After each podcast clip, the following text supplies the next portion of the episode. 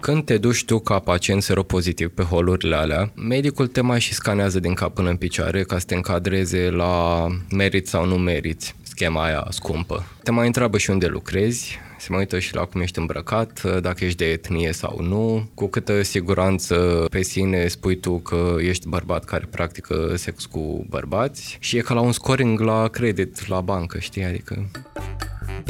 Bine ai venit în intimitatea Pătratului Roșu, unde am vorbit cu Alexandru Țanțu, cunoscut și ca Valentine, despre cum ți se schimbă viața odată ce afli că ai HIV. El este artist și activist LGBTQ+, și HIV. Îți mai aduce aminte ce făceai sau care era starea ta în ziua în care ai primit diagnosticul? Țin minte că eram la birou, am primit un apel telefonic de la clinica privată unde îmi făcusem analizele și am știut din prima că asta e semnul că trebuie să-mi spună că diagnosticul e pozitiv. Și am uh, avut un acces de furie și panică. În momentul respectiv eram într-o relație stabilă, dar uh, cu nu foarte mult timp înainte avusesem relații sexuale pasagere și am zis că ok, o să-mi pun pe pauză furia de acum și trebuie să-mi îndeplinesc responsabilitatea să-mi sunt toți foștii parteneri și pe partenerul actual și prietena mea cea mai bună și atât. Dar am știut că o să amân chestia asta și că o să fie așa ca o palmă peste ceafă când o să intervină momentul acela când o să trebuiască să-mi confrunt sentimentele și trăire. Când se întâmpla asta, în ce an? Analizele le-am efectuat în februarie 2018 și diagnosticul a venit în martie 2018. It's been a long while. Bine ai venit la Pătratul Roșu. Mulțumesc eu pentru primire și pentru interesul pentru subiect și că facem așa un efort comun să transmitem mai multe informații pe subiect. Până în acest moment, ce știai tu despre HIV? Cam care era imaginea ta despre virus în sine? Știam doar că e un virus, că se transmite pe cale sexuală și pe cale seringi, orice implica chestia asta și că comunitatea LGBT ar fi teoretic mai predispusă spre așa ceva și știam că înseamnă că o să mor. De unde ai, ai aceste informații? Le-ai citit pe undeva sau? Vedeam sau cel puțin eram expus la tot fel de discuții despre HIV și erau uh, toate sub o notă foarte macabră, foarte uh, pesimistă. Auzisem, dacă nu văzusem, exemple prin filme, prin media în care HIV era condamnarea la moarte și era ceva despre care nu auzisem de la niciunul dintre apropiații mei. Ca mai târziu să aflu ulterior că mai mulți uh, prieteni uh, aveau virusul și că erau seropozitivi, dar toată lumea ținea foarte secretă chestiunea asta, inclusiv între prieteni, între membrii ai comunității, etc.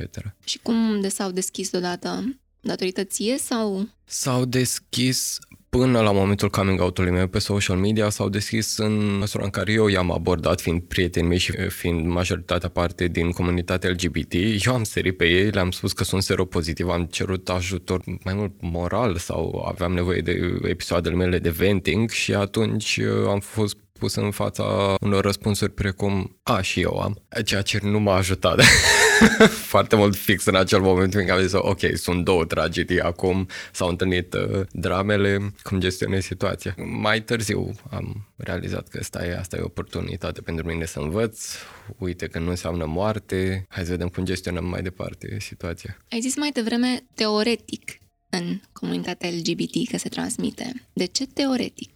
Ei bine, acum, după trei ani de experiență ca persoană seropozitivă și accesând niște studii și niște statistici, am fac cel puțin în România, nu comunitatea LGBT e cea care deține procentul majoritar, sau cel puțin asta era în studii acum trei ani. Dar procentajele de persoane LGBT și persoane straight, seropozitive, e cam egal. Și mai e și o treabă. Asta e și o informație pe care am văzut-o și la tine distribuită, că în România numărul pacienților seropozitiv este de 16.000, dintre care 10.000 sunt infectați acum 30 de ani în spitale. Asta e ceva ce nu știe foarte multă lume, foarte bine că o discutăm acum și eu o leg și de ideea în care majoritatea lumii care am intrat în contact și cărora le-am uh, povestit despre diagnosticul meu, asociază foarte puternic diagnosticul de HIV plus cu comunitatea LGBT. Asta, mă rog, și prin prisma unor comportamente de risc, libertinaj sexual și toate alea. Hai să luăm altfel. De unde a apărut, de fapt, virusul ăsta? Pentru că mulți chiar nu știu, din păcate, și încă asociază, fix ce spuneai tu, cu comunitatea LGBT, când, de fapt, povestea nu are nicio treabă. Din ce am citit eu și din toate studiile pe care le-am accesat eu, virusul HIV provine de la primate, s-a transmis, cum s-a transmis prin vest, a călătorit uh, până la noi uh, prin uh, Constanța și în urma unor transfuzii de sânge care s-au realizat în acea perioadă și fiindcă evident că nu existau metode de testarea HIV-ului, fiindcă era o chestie fresh și fiindcă pe vremea aceea în centrele de plasament și copii instituționalizați și majoritatea persoanelor instituționalizate în acele centre li se făceau transfuzii cu una și aceea seringă fiartă și răsfiartă, virusul s-a împrăștiat prin acele comunități defavorizate. Să devenim la analize. Cum ai ajuns să le faci? Pe vremea respectivă eram într-o relație stabilă. Eu încetasem să mai fac periodic analizele prin prisma ideii că, băi, sunt într-o relație stabilă, partenerul meu are analizele la zi și eu când am intrat în relație aveam analizele la zi, nu avem niciun motiv de îngrijorare, nu mă gândeam că stai vezi drag, doamne, o să mă muște ceva din uh, trecutul meu. Dar la un moment dat începusem să manifest tot felul de infecții, orice răceală pe care o captam de la vreun apropiat la mine se manifesta de 10 ori mai rău, pneumonie, herpes, iar partenerul meu um, mi-a zis, mai, mai fă o dată analiza aia de HIV. Și am zis, ok. Eram în mintea mea foarte confortabil cu ideea, am zis, o fac și pe asta ca să o bifăm de pe listă, să nu aibă nimeni uh, pretext de reproșuri, o să iasă negativă ca și până acum și întârzia, am testat la o clinică privată și rezultatul față de cum știam eu că trebuie să vină, cam întârzia, nu primeam niciun mail și știam din auzite că dacă rezultatul e pozitiv, nu ți se va comunica prin e-mail, ci telefonic. Și într-o bună zi am primit acest uh, apel. Analizele au fost în 2018. Practic tot ce ai trăit până atunci era în afara ideii de cum se manifestă de fapt HIV și ce presupune. Și cum era viața, dacă o compar cu cea de după telefon? Am trecut așa prin mai multe episoade de, să zicem, coming out-uri și mai multe episoade de introspecție și creșterea asta nu a fost deloc liniară. Înainte de HIV, am avut câteva relații stabile, iar între ele am practicat ceea ce probabil putem să numim, nu știu, sex sportiv. Comportament la risc, evident, de multe ori neprotejat, dar de fiecare dată să zicem că am scăpat ca prin urechile acului. Am practicat și uh, sex comercial timp de 3 ani, nu s-a întâmplat nimic, mai ales că în uh, cadrul acelor episoade țineam morțiși uh, ca totul să se realizeze protejat. Dar s-a întâmplat prin vara lui 2017 să întreprind acest act sexual uh, foarte consimțit. Deci ai identificat momentul sau partenerul? L-am identificat după ce am făcut poliție printre foștii mei parteneri și am dus în negare respectivul episod pentru un motiv anume și anume că în timpul actului partenerul meu a practicat ceea ce se numește stealthing. Stealthing e acel uh, act de a-ți uh, scoate prezervativul în timpul actului sexual uh, fără ca partenerul tău să știe, ceea ce deschide ușa la Dar transmisia a orice. Știa că e seropozitiv. Aparent știa și uite că asta e prima dată când uh, o spun și live, o să ajungă pe social media oricât de controversial o să sune. Eu fiind în stare de ebrietate la momentul respectiv uh, și foarte vulnerabil, uh, mi s-a comunicat în timpul actului, citez, cred că ești pregătit. Și atunci s-a întâmplat uh, întâmplarea. Bineînțeles, eu n-am știut nici o secundă despre ce era vorba. Evident că mi s-a indus o, o stare de teamă. Îmi tremură și vocea acum. Cam mai târziu să pun cap la cap toate evenimentele, să fac poliție în cercurile mele și să aflu că personajul respectiv era seropozitiv. Că nu era sub tratament, asta e foarte important de menționat. Ai încercat să afli de ce a făcut asta? Nici nu am avut timp să pun întrebarea, pur și simplu l-am găsit, i-am spus ce s-a întâmplat și asta realizându-se printr-un chatbox de WhatsApp și a tăiat imediat uh, conexiunea cu mine. Știam și știu și acum că e oarecum uh, ceva menționat în lege, cum că aș putea să duc în instanță situația asta, dar vezi tu, după atâtea luni în care se manifestă seroconversia, nici eu nu aș putea să dovedesc că, vezi, dragul doamne, am stat pe clean și și nu ar fi vorba despre altcineva. Și când ai avut primele semne, simptome? Când uh, menționai răceala, era într-o formă mult mai gravă. Când ai sesizat această schimbare? Începuserăm prin uh, ianuarie 2018 să manifest tot felul de infecții, pneumonia, herpesul, uh, răceli. Din ce ai observat, cam asta e durata 4-6 luni? Asta în cazul în care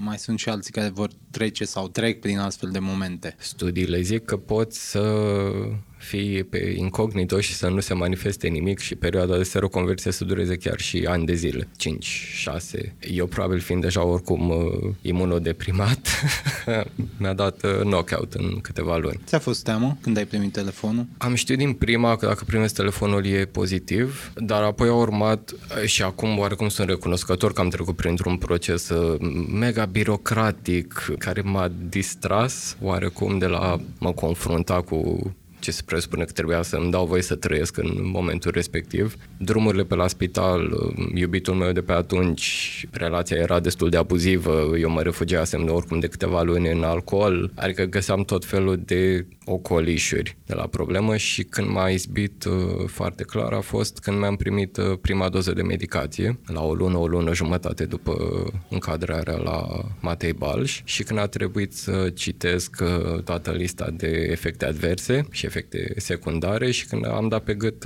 primele pastile. Și în momentul ăla am știut, ok, acum e, acum e pe viață. Și aici avem o întrebare de la un ascultător. Scap vreodată de frica și depresia care vin la pachet cu diagnosticul? Sau ai speranță că poți să scapi?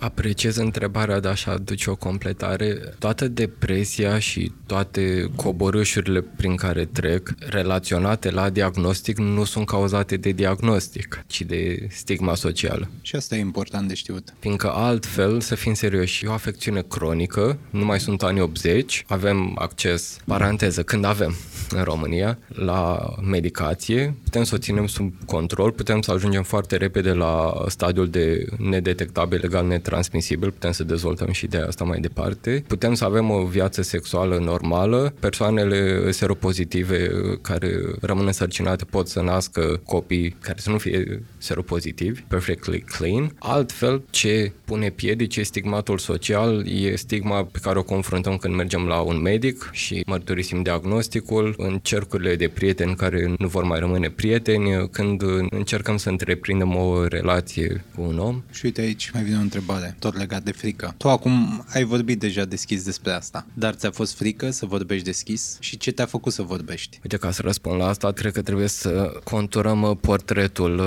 interlocutorului și anume, eu totuși sunt un bărbat cis, alb, destul de privilegiat, am avut parte de o educație anume, am făcut o facultate, mi-am luat o licență, lucrez într-un domeniu corporatist la o multinațională care totuși e supusă unui regulament de ordine interioară. Eu mi-am găsit modele în viață, am un cerc strâns de prieteni care știu că ar lua și gloanțe pentru mine, oare cum eu am fost ținut în puf în toată situația asta. Am ascuns diagnosticul fiindcă mi s-a spus uh, încă de la Matei Balș ține ascunsă chestia asta fiindcă pot să fii unul dat afară, doi izolat social, rămâi singur, tot felul de repercusiuni de genul. Oarecum pentru mine încă a fost ușor față de persoane seropozitive care își află diagnosticul și fac parte din comunități defavorizate, unde nu au parte din niciun fel de sprijin moral, financiar și acolo chiar ajung uh, izolați. În perioada în care s-a întâmplat să-mi fac coming out-ul pe social media, eu lucram în uh, cadrul unei echipe de producție muzicală, s-a întâmplat în cadrul acelei echipe să se aciueze niște persoane răuvoitoare care într-o zi pe platforma mea de YouTube mi-au lăsat uh, comentarii. Bună, îmi plac melodiile tale, dar umblă un zvon de la producătorul tău virgulă, numele cum că ești bolnav de SIDA și că o să mori curând. Sper să mai poți să faci ceva în sensul ăsta. La câteva minute după ce s-a postat chestiunea asta, am primit telefoane de la întreaga mea echipă, toată lumea era furioasă, toată lumea plângea și în secunda aia am simțit că îmi face altcineva coming out-ul sub niște terminologii complet abjecte, sida, moarte, încă o perpetuare a stigmei. De am simțit că cineva pune mâna pe toată povestea mea și o aruncă în lume foarte greșit. Și ce am făcut eu, băi, nu știu dacă dintr-un acces de furie sau fiindcă prietenii din jurul meu care au depus atât de mult timp și au plâns atât de mult lângă mine și s-au autoeducat pe subiectul ăsta când eu nu mai făceam față să le comunic informații, ei să mă sune și ei să plângă. Am zis nu, în momentul ăsta o să-mi redobândesc eu poziția, e diagnosticul meu, e, e povestea mea, eu trebuie să o spun cum trebuie acum. Am de dragul prietenilor, nu mai imagina niciodată că, vezi, dragul doamne, o să sară contorul la like-uri, că o să fac eu activism, HIV, eu care niciodată nu m-am gândit, mamă, eu activist, sau să țin interviul la pătratul roșu pe subiectul ăsta. Niciodată nu am vrut chestia asta. Ai recomanda chestia asta și altora? Să fie deschiși? Sau să-și spună ei povestea în loc să le spună alții? Eu cred că recomand tuturor să-și evalueze situația întâi și când zic situația mă refer la riscuri. Ca și în cazul coming out-ului ca persoane LGBT, încurajez să îți croiești cercul apropiat și în așa fel încât să rămâi safe și să o spui cui îți permiți din punctul ăsta de vedere să o spui. Fiindcă să fim serioși, trăim totuși în România unde pentru orice astfel de deviere de la normă ești pedepsit, ești izolat. Altor pacienți seropositivi, în schimb, le-aș spune să aibă grijă de ei înșiși și de partenerilor și de cercurile lor, dincolo de chestiunea cu administrarea medicației și analize și toate alea. E vorba și de o sănătate mentală acolo. Coming out-ul e din nou o decizie foarte personală. Asta, apropo de sănătate mentală și ai spus la început că acel drum birocratic pe care ai fost nevoie să-l faci ți-a distras cumva atenția. Ce trebuie să faci în momentul în care te sună și îți dă diagnosticul ăsta? Uite, am avut noroc că mi-am făcut analizele totuși la o clinică privată unde mi-au pus în uh, mâini un dosar și mi-au zis exact la cine anume de la bal și să mă duc, să-mi depun dosarul și toate alea. Probabil mai scutești un drum dacă îți faci analizele chiar la Babeș sau la Balș ești chemat pentru și mai multe analize, profil hepatic, hemoleucograme, viremii uh, trecute prin toate filtrele și cu scopul de a te evalua în sensul stabilirii unei scheme de medicație potrivite pentru tine și pentru stilul tău de viață. Bineînțeles, analizele astea se întind de-a lungul la 1, 2, 3 zile, rezultatele unei viremii vin în una, două săptămâni și în acel timp rămâi oarecum în expectativă, ai vrea să citești despre subiect, dar mai bine nu citești și ajungi într-un final pe scaunul din fața medicului care mai are la ușă încă șapte, care îți ilustrează situația. Mai oarecum optimist dar pe repede înainte nu apuci să pui mai nicio întrebare pe care ți-ai plănuit-o din spatele ușii, ești oricum și asta e ceva la ordinea zilei când avem de-a face cu sistemul medical, ești confruntat cu această autoritate pe care nu ai voie să o întrerupi, să o contrazici, care te descurajează din a-i povesti chestii tabu, fiindcă vorbim totuși de o boală transmisibilă sexual, tu ar trebui să poți și să-ți se traseze acel spațiu safe în care tu să-i spui la ce anume te supui în diverse contexte erotico-sexuale și nu ești primit cu deschiderea asta, ți se înmânează pastilele, ești avertizat în funcție de schema de tratament pe care ești pus că o să suferi diverse efecte adverse. Și o chestiune pe care aș insista e consilierea psihologică, care dacă citim uh, acel plan strategic uh, de prevenție care nu se pune în practică, acea consiliere psihologică e oarecum obligatorie. Ei, cum ți se ilustrează de către medic, e în genul, dacă simți nevoia, ușa e acolo. Mai e revoltător să-i spui unui pacient care tocmai trece printr-o chestiune super dramatică, tragică, în mintea lui soră cu moartea, să-i spui, dacă ai nevoie, ușa psihologului e acolo. Tu trebuie să-i descrii un spațiu safe, efectiv îndrumării către psiholog, nu... E și un pacient în acea situație nu conștient conștientizează în momentul respectiv că are nevoie de consiliere psihologică. Ai făcut vreo vizită pe acolo, măcar să vezi dacă există un om după ușa aia? Ușa există, eu n-am văzut activitate în spatele ei, dar în apărarea lor eu mă duc la prima oră dimineața să-mi iau medicația, nu știu când vine medicul.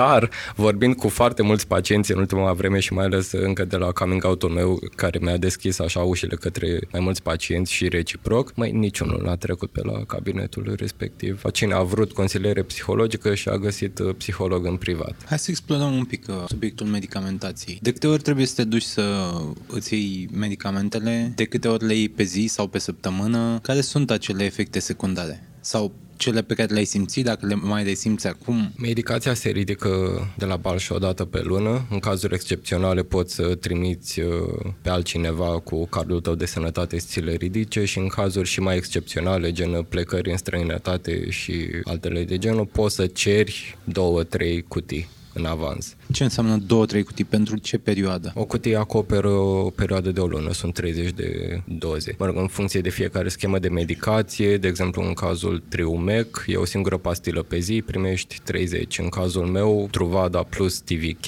30 de Truvada, 30 de TVK. Ce reprezintă fiecare dintre pastilele astea? Pentru ce le iei? Medicamentația anti-HIV sau antiretrovirale, fiindcă vorbim de un retrovirus, din umila mea cunoaștere de non savant non-medic stopează virusul HIV de a se atașa și de a pătrunde în celulele albe și astfel uh, îi oprește și replicarea. Și nu mai atacă ulterior sistemul imunitar. Deci, practic, ce realizează ce întreprinde de medicația asta e că oprește pătrunderea acelui virus în mediul lui propice pentru replicare, nu mai are cum să se replice și astfel se reduce treptat uh, cantitatea de virus din organism. Cu mențiunea că el totuși se stochează într-o stare latentă în anumite centre din organism. Creier, nu te mai știu, în spatele retinei, etc. Ce a dus la discuția noastră de azi e un set de analize din 2018. Din 2018 până acum, de câte ori ți-ai refăcut analizele? Cred că doar de două ori. O să pun eu o întrebare. De câte ori ar fi trebuit să le fac? De mult mai multe ori. Paranteză, la Balș le-am făcut doar de două, trei ori. Și care e situația? Odată, eu cel puțin nu țin legătura în privat cu medicul meu, fiindcă nu mi s-a pus la dispoziție niciun număr de telefon sau ceva. Când te duci să-ți ridici medicația, nu ești musai obligat să treci pe la cabinetul medicului, tu ești înregistrat acolo, te duci, ți-o ridici la revedere. Da, ține de responsabilitatea pacientului totuși să cunoască nevoia de testare și retestare și în sensul ce testăm în acele analize, în principiu viremia, să vedem cantitatea de virus și de preferat să ajungă și să o menținem la stadiul acela nedetectabil, netransmisibil, conform studiilor sub 50 de replici de virus pe mililitru și uh, nivelul de CD4, adică nivelul imunității. Pe lângă profilele hepatice, rinichi, whatever, ca să vedem dacă s-a produs vreun damage din cauza pastilelor. Hai să vedem și cu efectele secundare. Când citești acea listă de efecte secundare și gândește că e un pliant lung, cel mai lung pliant pe care l-am văzut eu vreodată ieșind într-o cutie de medicație. În mare parte, efectele secundare sunt nașpa la foarte multe da. medicamente, în special cele care trebuie să rezolve niște probleme mm. mai mari. Dar pe mine mă interesează prin ce ai trecut tu. Dacă ai resimțit în prima fază anumite efecte secundare, dacă acum mai experimentezi anumite efecte. Mai efecte secundare, să zicem, somatice, așa nu. Ceea ce presupune eu că ar fi fost de la medicație, ceea ce am fost avertizat că s-ar putea întâmpla, dar nu pot să pun uh, punctul pe ei și să zic de acolo vine, au fost multe episoade depresive și da, mi s-a precizat de la medic că vezi uh, medicamentul ăsta, dacă nu greșesc, era un dolutegravir, ceva, whatever, și mi-a zis, vezi că ăsta dă depresie. Și am zis, uh, super. Evident că a intervenit depresia, nu știu dacă de la medicație, că era oricum situația de așa natură încât să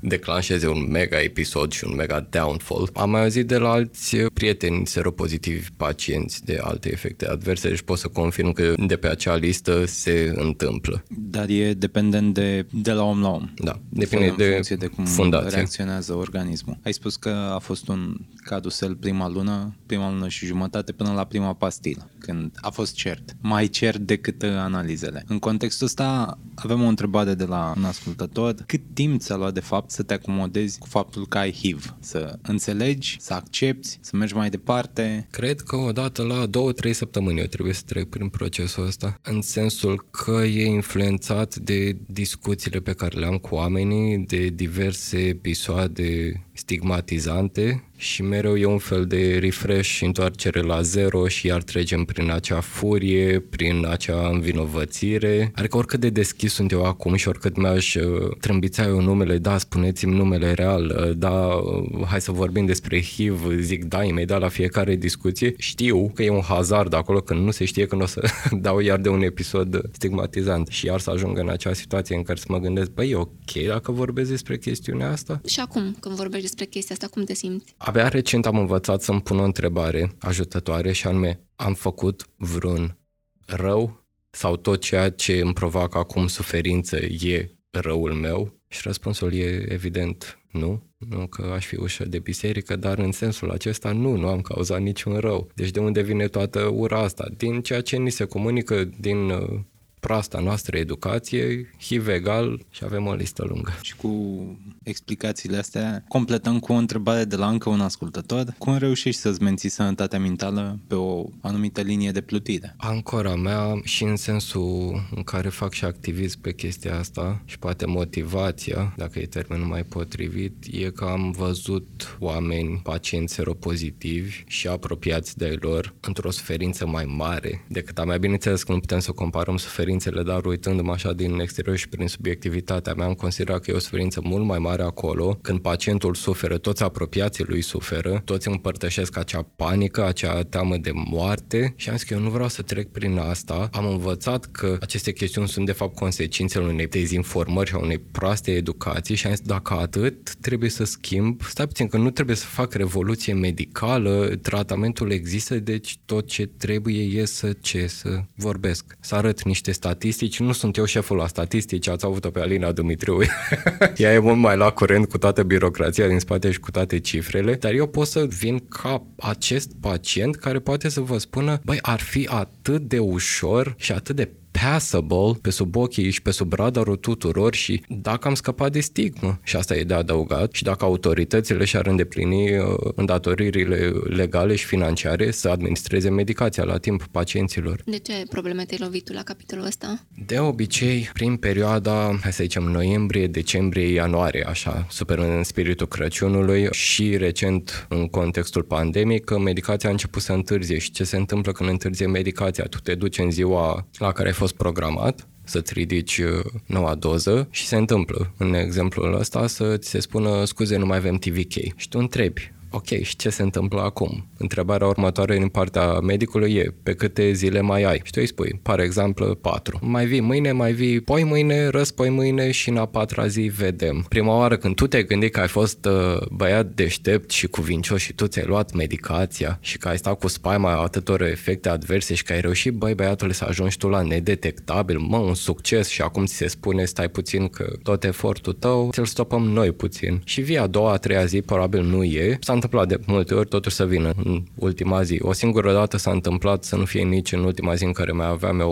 o ultimă doză și mi s-a spus treci în cabinetul medicului, va trebui să ți se schimbe schema de medicație. Dacă ai citit înainte, știi că și asta vine cu riscuri. Că tu te bucuri acum când ai avut efecte adverse, stai să o vezi pe următoare. Stai că pentru Chivexa îți trebuie o analiză în plus uh, ca să vedem dacă nu ai o, cumva vreo genă care să-ți provoace reacții alergice. Ai trecut prin astfel de schimbări? Am trecut printr-o singură schimbare de schemă. Norocul meu a fost că am trecut pe o schemă mai bună, mai nouă, dar din nou nu aș fi știut la ce să mă aștept din punct de vedere a efectelor adverse. Un pacient pacient totuși care schimbă a treia, a patra, a cincea, a șasea schemă ajunge la fundul sacului în termenii ce poate să ofere România și îți pierzi aderența la medicație și de acolo îți faci o cruce sau poate fugi în afară sau îți faci rost cumva din afară. Ai pomenit de Alina, că Alina avea niște povești absolut tulburătoare de oameni care renunțau ei la tratamentul lor pentru că ajunseseră în funcție de analize, considerau ei că era ok ca să le dea altora care nu aveau. Știi de cazuri sau te-ai lovit de ceva similar, adică oameni care încercau să caute în alte direcții ca să facă rost, așa la limită?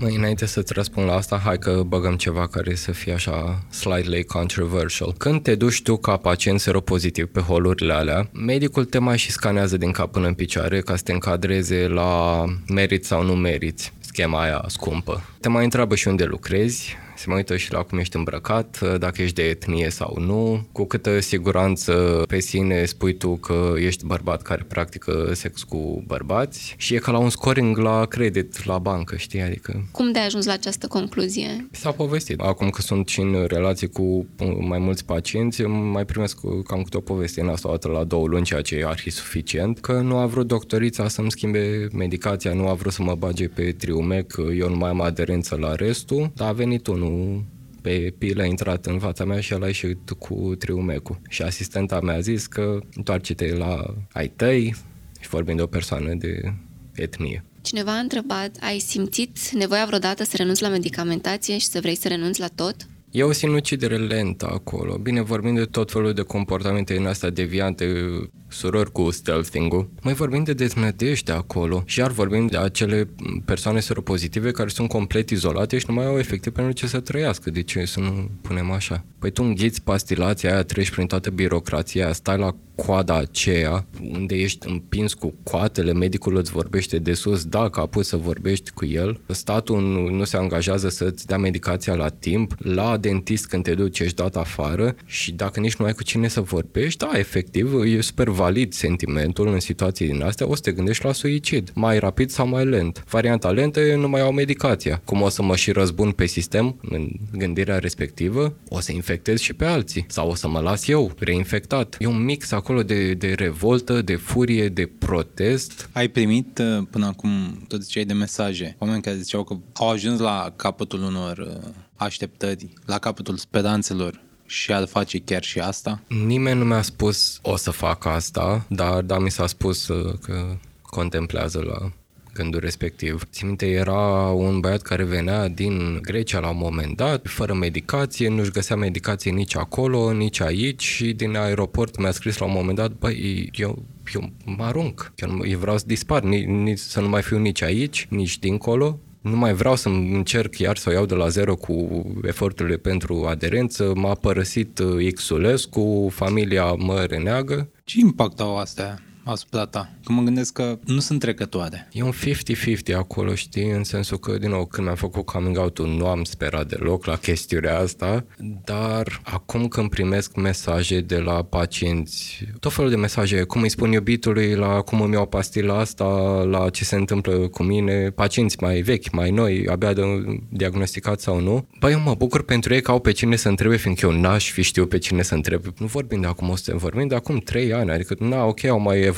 lucrurile, dar mă bucur că au pe cine să întrebe. Mă bucur acum nu e self-center sau, dar mă bucur că pot să fiu acolo, să fiu pentru ei ceea ce am avut eu nevoie acum trei ani. Pe de altă parte, oarecum îmi retrăiesc trauma, fiindcă mi se recomunică aceleași cuvinte și gânduri care îmi treceau și mie prin cap la momentul respectiv. Eu îi zic acum că e o experiență, știi cum, healing, vindecătoare. Încă n-am ajuns la stadiul ăla în care să zic, ok, trauma resurfacing sunt ok. Mă ocup super pragmatic, super la rece, super obiectiv de cazul care mi s-a pus în față în căsuța de messenger, de WhatsApp, uh, telefonic, cum am fost uh, apelat și după aceea intru iar pe panta aia unde eu trebuie să mă distrag. Nu știu dacă e ok să mă... Vezi, eu n-am experiență de psihoterapeut, psiholog, eu nu știu, nici la mine nu sunt cum să gestionez situațiile astea, mă refugiez concentrez în altceva și când vine momentul să mă gândesc din nou la pacientul ăla sau că îmi scrie a doua oară, e așa un du-te vină, gen îmi scrie, vorbesc, mă distrag. Câteodată seara mi-aduc aminte mm, ce ai făcut, cum ai ajuns aici, adică din nou aceleași întrebări back to square one. În acest circuit al uh, întrebărilor și discuțiilor pe care le ai cu oameni, cred că se potrivește această întrebare tot de la cineva care ne ascultă. Dacă simți că starea ta s-ar putea înrăutăți oricând și chiar să mori, nu, în niciun caz, adică toate studiile, toți medici, adică putem să fim cu toții de acord pe o singură chestiune. Îți iei medicația, devii aderent la medicație, crește CD4, crește imunitatea, scade viremia, ești nedetectabil, nu te mai roade pe dinăuntru, you can live your life speranța de viață, nu mai știu, la bărbați 80 și ceva de ani, la femei tot pe la 80, Doamne ajută, 80. That's a good sign. A evoluat medicina, din nou, nu mai suntem în anii 80, e o cură foarte simplă de medicație, poți să comuți între două, trei dacă ai efecte adverse de pe una sau pe alta, and that's all. Și evident, cu stilul de viață propice și cu analizele la zi. Stil de viață propice? Vorbim de suprainfectări. A, nu te referi la ceva alimentație, sport, Adică ajută și asta? Mai te ajută la psihic.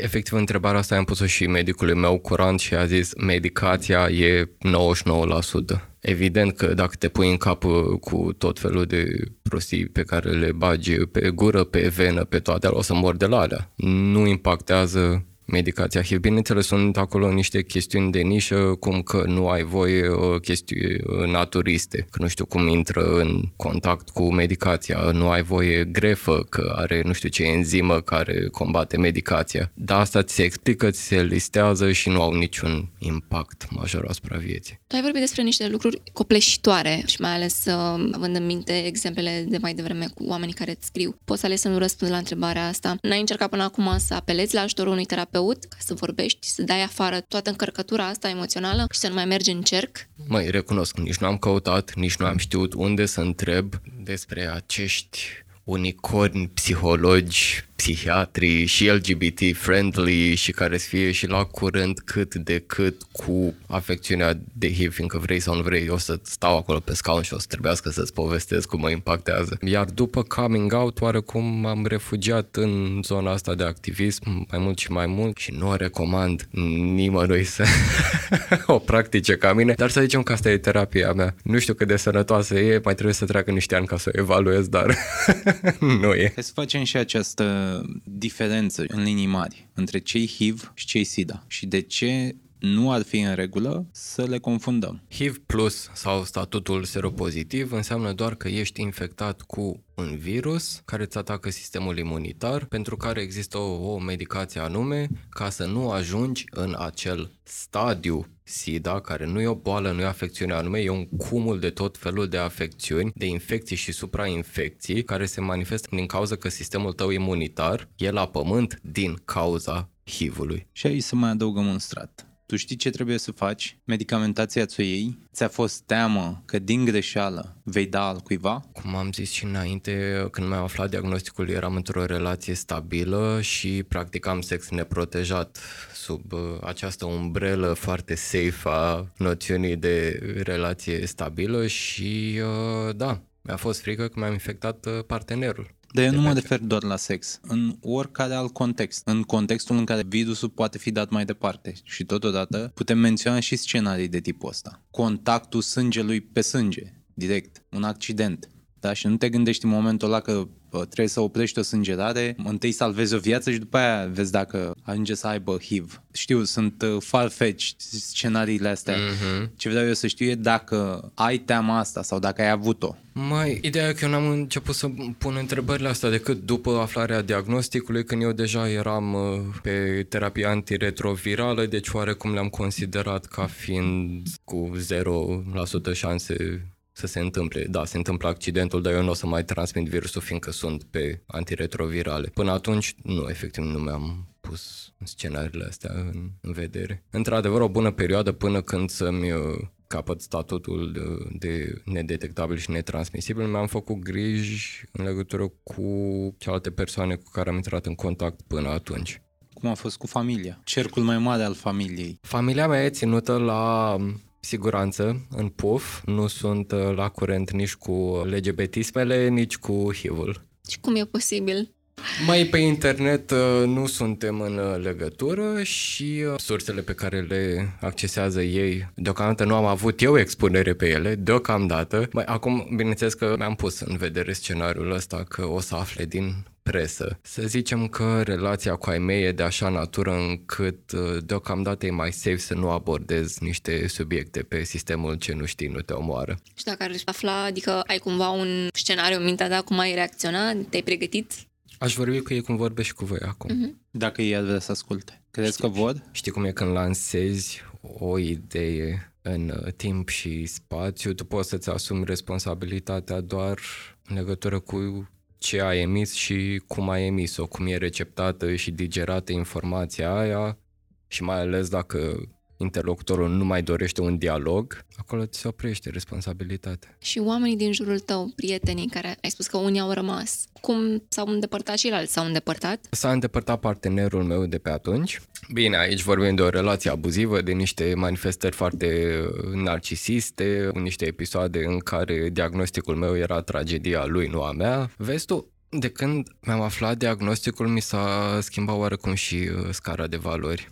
Și când zic asta mă refer și la pe cine las să intre și să stea în cercul meu apropiat. Fiindcă Imediat după aflarea diagnosticului, cercul foarte apropiat de mine a întreprins de bunăvoie și nesilit de nimeni în eforturile astea să se documenteze din pură dragoste pentru mine. Apoi au urmat niște episoade în care am zis că eu nu o să ascund chestia asta în diverse etape și straturi și mergeam efectiv cu medicația după mine la terasă la control. Și mie îmi place să o mai stârnesc câteodată, știi? Scoateam medicația la ora la care trebuia să o iau și lumea întreba ce e aia și ziceam, asta e pretextul meu, atât îmi trebuia. Medicație HIV. Nu știți? Vă documentați. Și să vezi cum se filtrează lumea din jurul tău în momentul ăla foarte natural. Aia care țin la tine sau care sunt cel puțin open cu privire la chestiunea asta sau care poate au mai auzit și au, da, asta o să fac, o să se ducă și o să se documenteze. Tu ai pomenit situația aceea cu dentistul. Nu știu dacă e situația ta neapărat, dar dacă tu acum sau ai, te-ai lovit de alte situații în care ai fost nevoit să ceri anumite servicii și ai fost discriminat, tocmai pentru că au aflat că aveai HIV, Păi da, nu am avut noi un scandăluț la Romexpo, la centru de vaccinare COVID. M-am prezentat la prima doză, evident eram înscris în prima categorie, cei suferinți cu HIV. Am completat uh, formularul acela la intrare, l-am uh, înmânat uh, asistentei și asistenta când a văzut, hopa, cineva a bifat HIV, a, a fugit, a tras de mânică un uh, domn doctor care era de gardă la secția atunci și purtau un dialog în absența mea, m-am insinuat în acel dialog și aici a urmat uh, teroarea de pe lume, fiindcă domnul doctor mi-a zis că medicația mea antiretrovirală va intra în uh, conflict cu uh, vaccinul și vaccinul nu-și va face efectul și că aș putea ca să lasă vaccinul să-și facă efectul, să stopez medicația anti-HIV vreo săptămână. Aici privilegiul meu că am educația, că știu despre ce e vorba, că activez pâș-pâș așa prin domeniu și am zis o să publicăm în presă chestiunea asta. Eu până atunci eu mi-asum, mă duc și îmi fac doza,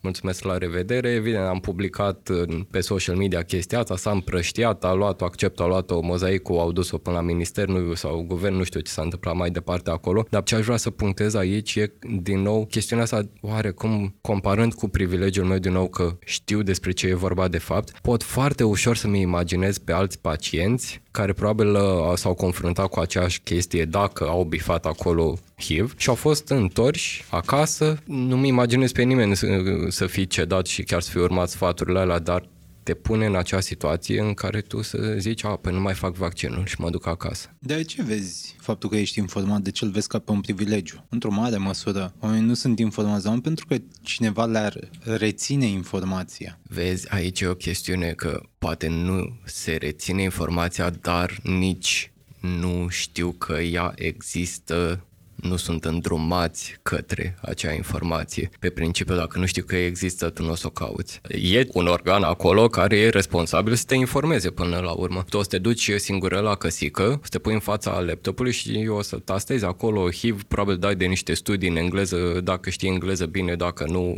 la revedere, când îți întrebi medicul, te tratează jeman fișist, te trimite la plimbare, de unde să mai e informațiile? Cu asta ne ocupăm uh, noi, uh, acești activiști uh, HIV. Încercăm să răspândim informația prin diverse canale și cu diversi aliați. Există mai nou platforma Informat HIV dezvoltată de Alina, dar bineînțeles că încă suntem în bula noastră de activiști, ne mai intersectăm cu persoanele LGBT și tot nu ajungem acolo unde e stigma uriașă, la minister, la guvern, la medici. Medicamentele pot fi obținute din altă parte, într-o manieră legală. Cunosc doar un singur pacient care uh, călătorește efectiv ca să și le ia din altă țară pe baza unei rețete. De comandat aici poți să comanzi PrEP sau PEP, profilaxie pre-expunere și profilaxie post-expunere, care de obicei e ceva truvada care se regăsește, de exemplu, și în uh, schema mea de medicație, dar full, full, nu și doi la mână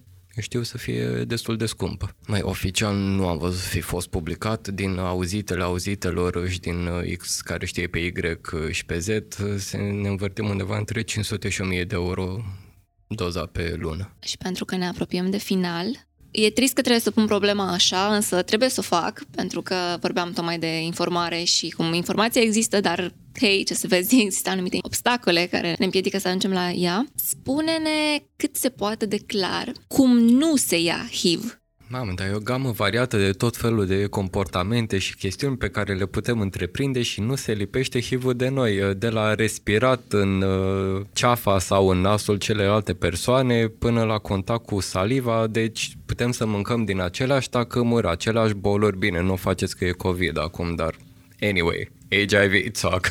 e mult mai scurtă lista de comportamente prin care se realizează transmisia. Contact sexual, împărtășirea de seringi și cam atât. Și la contact sexual subliniez că de fapt sunt niște nuanțe acolo. Nu e doar ideea de contact sexual neprotejat în general, de ce se pune accentul pe teoria asta că în um, comunitățile gay există șansa, riscul să se răspândească de X ori mai mult decât într-o, să zicem, relație heterosexuală sau în comunitățile heterosexuale, să punem așa problema, ci e pentru că se face sex anal. Și sexul anal ce presupune de fapt? Că ai o zonă foarte sensibilă în care pot exista fisuri, care facilitează la... transmisia exact, virusului. Transmi... Da, sexul anal implică o expunere mult mai mare la transmisie.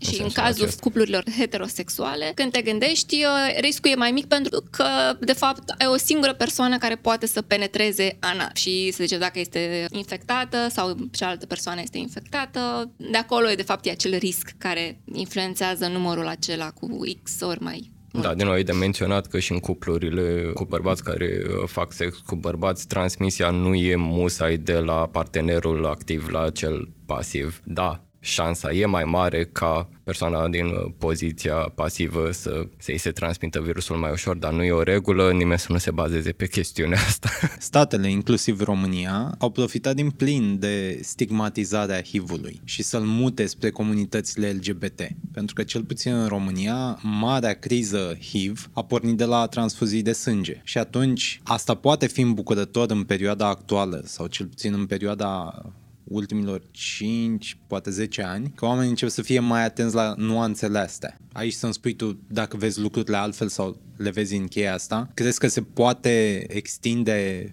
sau facilita accesul la medicamente pe măsură ce dispare stigmatul sau este diminuat? La medicamente, la consiliere psihologică de care spuneai, la medici care să dea dovadă de o oarecare înțelegere, dacă nu chiar de empatie. Cred că vorbim de stigmatul celor care dețin oarecare putere pe subiectul ăsta. Oricât o să combatem noi stigmatul în rândul uh, medicilor curanți sau hai să pornim de jos, de la mine însumi, apoi prieteni, apoi cunoscuți, apoi uh, companii, apoi medicul curant. Și medicul curant, dacă totuși e LGBT-friendly, administrarea medicației și aprovizionarea spitalului cu medicație depinde de niște trepte care încă o să profite de chestiunea asta. Eu, am, eu nu am o perspectivă foarte optimistă în legătură cu chestiunea Dar asta. Dar de ce îi spunem că profită de... Fiindcă e convenabil să ai încă un motiv și încă o unaltă cu care să demonizezi o comunitate precum cea LGBT. Și câtă vreme o să întreprinzi tot felul de acțiuni împotriva comunității LGBT, e foarte convenabil să o ții și pe asta, HIV-ul. Și o să o asociem, și aici iar o discuție, o să o asociem cu libertinajul sexual. De ce? Fiindcă comunitatea LGBT a fost motorul a tot ce înseamnă revoluție sexuală și tot ce urma după. O să o asociem cu uh, comportamentele la risc. Și aici ajungem într-o cu tot o altă discuție, poate pentru altă ocazie sau alt invitat, de ce comunitatea LGBT e mai predispusă să întreprindă astfel de comportamente la risc. Acest podcast a fost realizat de Dana Alecu și Răzvan Băltărețu. Îți mulțumim că ne-ai fost alături până la final. Fiecare nou episod, Pătratul Roșu, poate fi ascultat pe SoundCloud, Spotify, Apple Podcasts sau orice altă platformă preferi. Totodată, nu uita să ne urmărești pe Facebook și Instagram ca să afli care vor fi următorii noștri invitați și să ne spui ce ai vrea să știi de la ei.